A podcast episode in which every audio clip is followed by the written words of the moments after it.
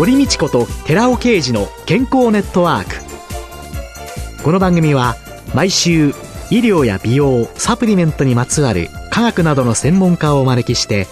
私たちの健康のために役に立つお話を伺う健康生活応援番組です。包摂体サプリメントと MGO マヌカハニーで健康な毎日をお届けするコサナの提供でお送りします。番組お聞きの皆様にプレゼントのお知らせです。今月のゲスト人気ブログ7人家族の真ん中での著者バニラファッジさんの本スーパー嫁の汗と笑いの在宅介護を5名の皆様にプレゼントします。ご希望の方は番組サイトの応募フォームからご応募ください。当選者は10月6日の放送終了後に番組サイト上で発表します。バニラファッジさんの本、スーパー嫁の汗と笑いの在宅介護、プレゼントのお知らせでした。こんにちは、堀道子です。今月は人気ブログ7人家族の真ん中での著者、ペンネームバニラファッジさんをゲストに迎えて、汗と笑いの在宅介護と題してお送りしております。その汗と笑いの在宅介護ですが、もう、え笑っちゃったわ、なんてどんなことがありました？毎日、くすっとすることはあるんですけど、ええ、自分では面白いとは思ってなくても、え、ブログで第三者的な観点で、例えば自分が一生懸命やったのに、お母さんにそれを台無しにされたみたいなこととかも、漫画に書くと、笑ってもらえるって言って変なんですけど、面白いって、その、ファイチさんが一生懸命やればやるだけ面白い。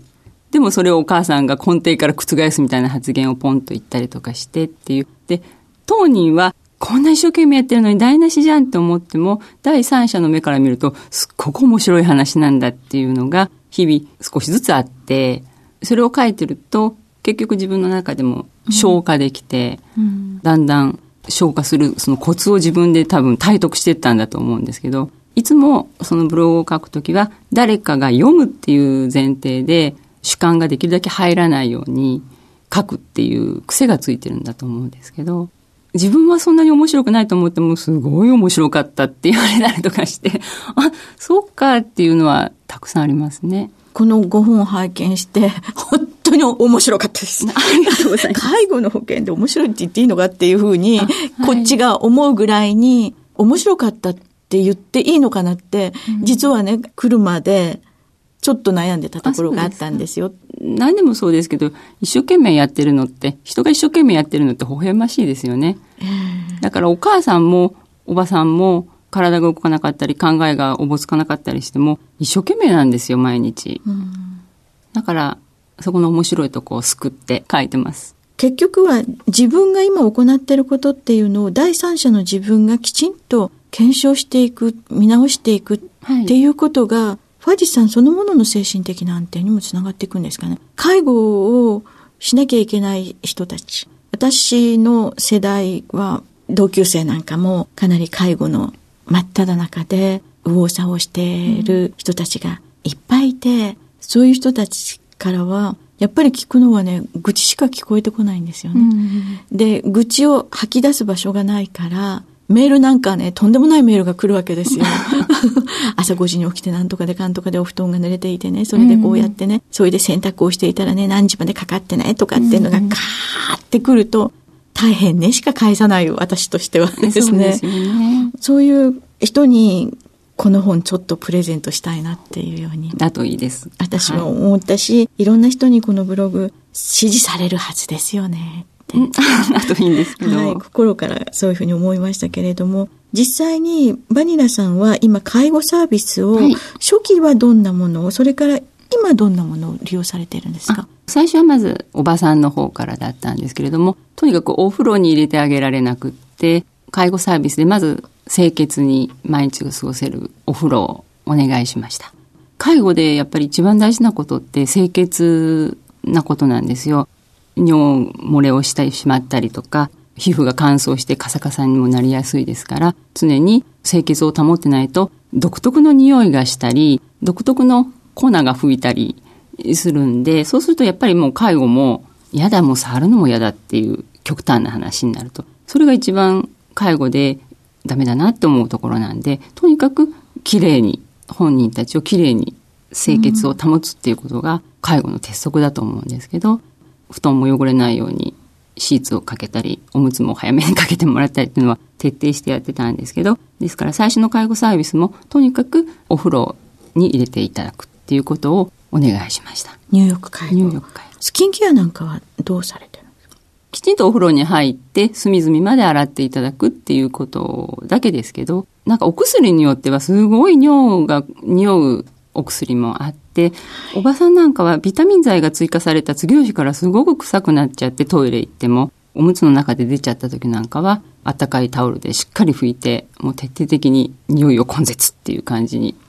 しますね。おむつっていうのが、はい、つけるとか、はい、つけないとかっていうことに対して、かなり抵抗を示される方っていうのもあるようにも思うんですけれども。うちはあの、二人ともパンツの形の履くタイプのやつを、はい、使ってるんですけど、そんなに難しくなくて、お洋服汚すといけないから念のために履いておこうねっていう感じで進めたら、外出の時もやっぱり心配いらないっていう本人も同意があって、そのまますぐ移行ができました。あ、念のため。はい。念のため、予防。予防。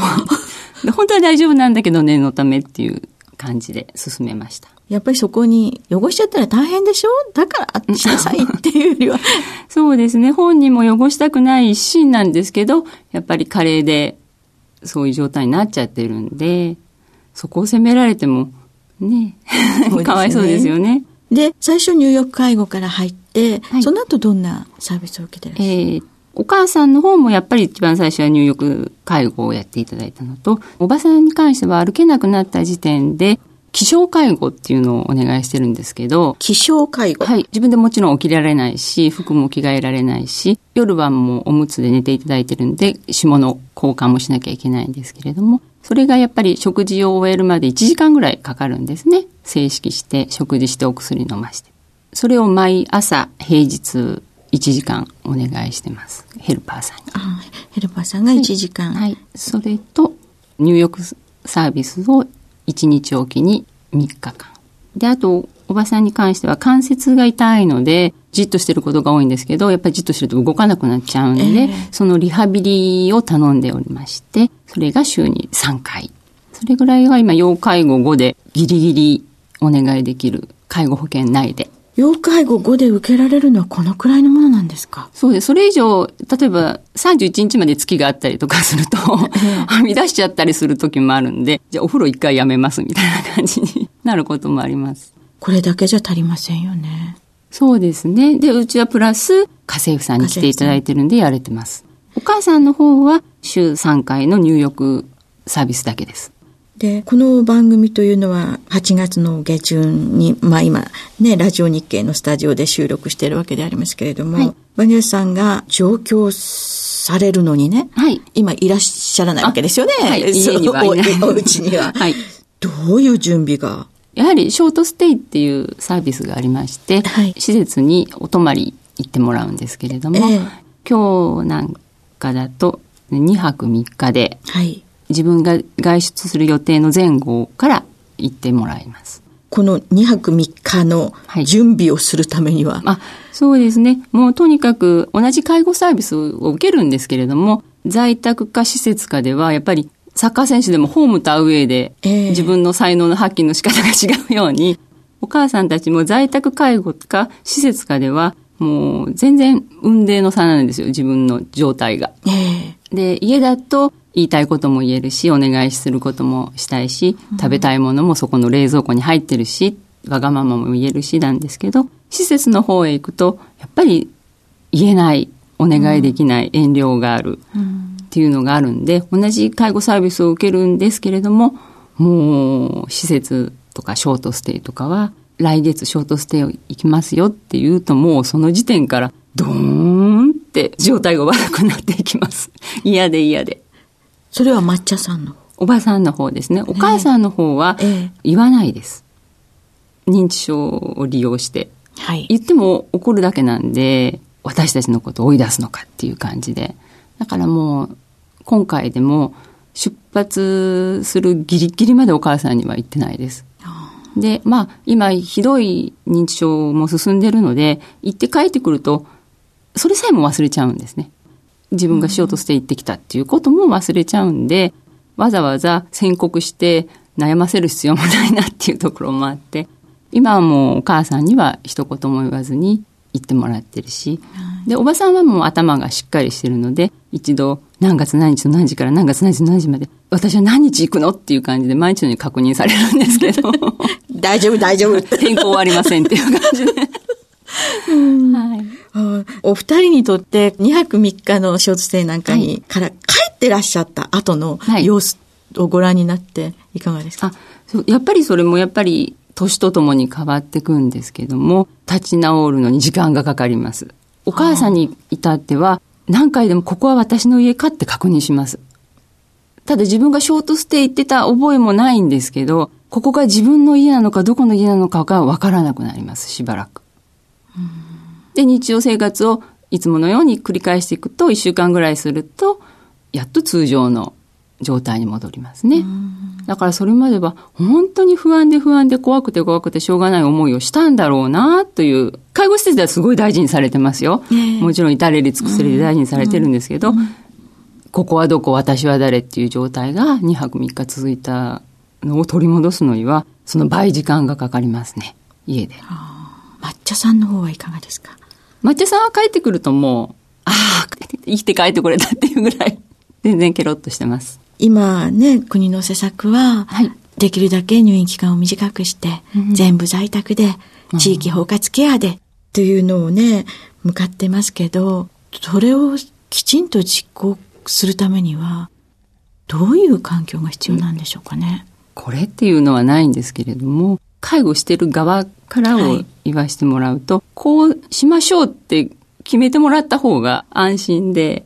いつも迷うんですよ。はい。これが正しいのか、どれが正しいんだろうって、本当は施設に預けて、家族は家族で自分の時間を大切に過ごした方がいいのか、それともおばあちゃんたちは家にいて家族みんなで介護した方がいいんだろうか。どちらが正解かっていうのは分からなくって、うん、うちはこういう結論を出しました。でもお隣さんは違いますよ。それぞれある家の事情があるんで、いつも正解は分からなくって、ひょっとしたらおばあちゃんたちももっと早くから施設に入れて、施設でお友達をいっぱい作って、同じように病気を抱えた人たちとワイワイやってた方が、ひょっとしたら幸せだったかもしれない。こんな年を取るまで家にいさせたばっかりに、どこにも馴染めなくって、家から出ると震えてるようじゃ、かわいそうだなって、ひょっとしたら在宅介護はダメだったのかもしれないと思う時もありますし、それはわからないですね。これは全然架空の話なんですけど、義務教育ってあるじゃないですか。国が決めて、例えば、6歳になったら学校に行かせましょう。はい、で、おばあちゃんたちも80になったら施設に入れましょうじゃないですけど、それで決められちゃうと、誰も責められない。責められないっていう言い方も変なんですけど、なんかそういう自分で決められないっていう人がたくさんいると思うんですよ。だからこういう決まりですからって、それがお互いのためなんですっていう、誰かがこう言ってくれると、じゃあ従おうかっていう小市民の人がたくさんいると思うんですね。だから、まあそれは極端な話なんですけれども、在宅がいいか、きちんとそういう施設を作って、オランダなんかだと非常にそういう施設が充実していて、それが当たり前のようなもうライフスタイルがあるみたいなんですけれども、うん、そういうのはもうちょっと今時間がないんですけど、見聞きしてみたいなとは思います。たまたまですね、6月にですね、オランダのですね、はい、医療事情というのを視察に行ってきたんですね。で、やはりですね、施設からですね、地域でっていうふうに帰ってきてて、ただしですね、ご近所同士の助け合いっていうのとか、ボランティアだとか、そういうマントルケアっていうんで、地域がマントのように、その人たちを包んでいきましょうっていうね。はい、だからなかなか日本の中、昔の古き良き時代のご近所付き合いがある時と、また違うのかなって思いながら、ね、でもバニラファージさんがお書きになっているブログやこの本がね1億以上の方に支持されているその背景はまさにここに正解があるんじゃないかなと思って拝見しました今週のゲストは人気ブログ7人家族の真ん中での著者ペンネームバニラファージさんでした来週もよろしくお願いしますありがとうございました続いて寺尾刑事の研究者コラムのコーナーですお話は小佐奈社長で神戸大学医学部客員教授の寺尾啓二さんです。こんにちは、寺尾啓二です。今週は先週に引き続き、脳機能改善のための栄養素、Rα リポ酸についてというタイトルでお話ししております。二つ目の論文です。脳の病に対する Rα リポ酸の効果について検討したものです。こちらの方は、米国の南カリフォルニア大学の研究グループの2013年の報告なんですけども、この研究はアルツハイマー病モデルマウスを用いて検討しています。で、このマウスは約4ヶ月例から神経細胞内にアミロイド β が蓄積していく。で、そのことによって記憶力の低下が生じていきます。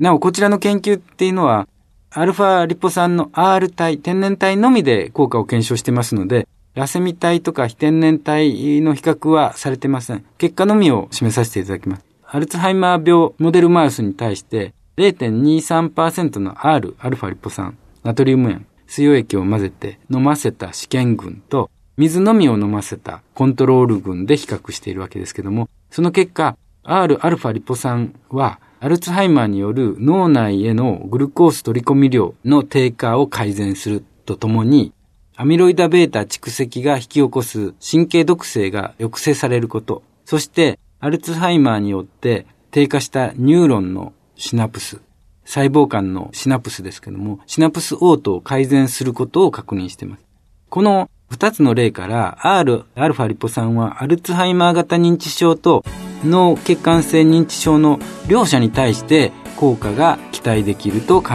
えられます。お話は小佐奈社長で神戸大学医学部客員教授の寺尾啓二さんでした。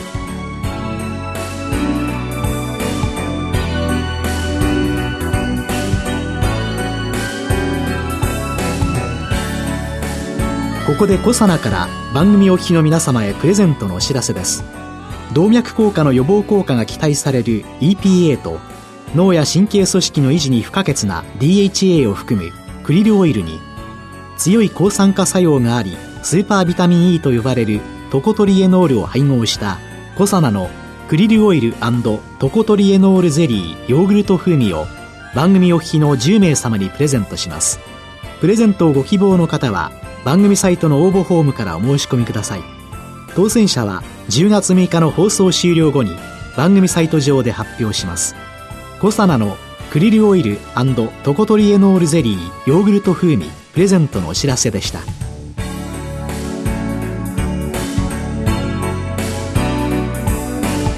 堀道子と寺尾啓二の健康ネットワーク。この番組は包摂体サプリメントと MGO マヌカハニーで健康な毎日をお届けするコサナの提供でお送りしました。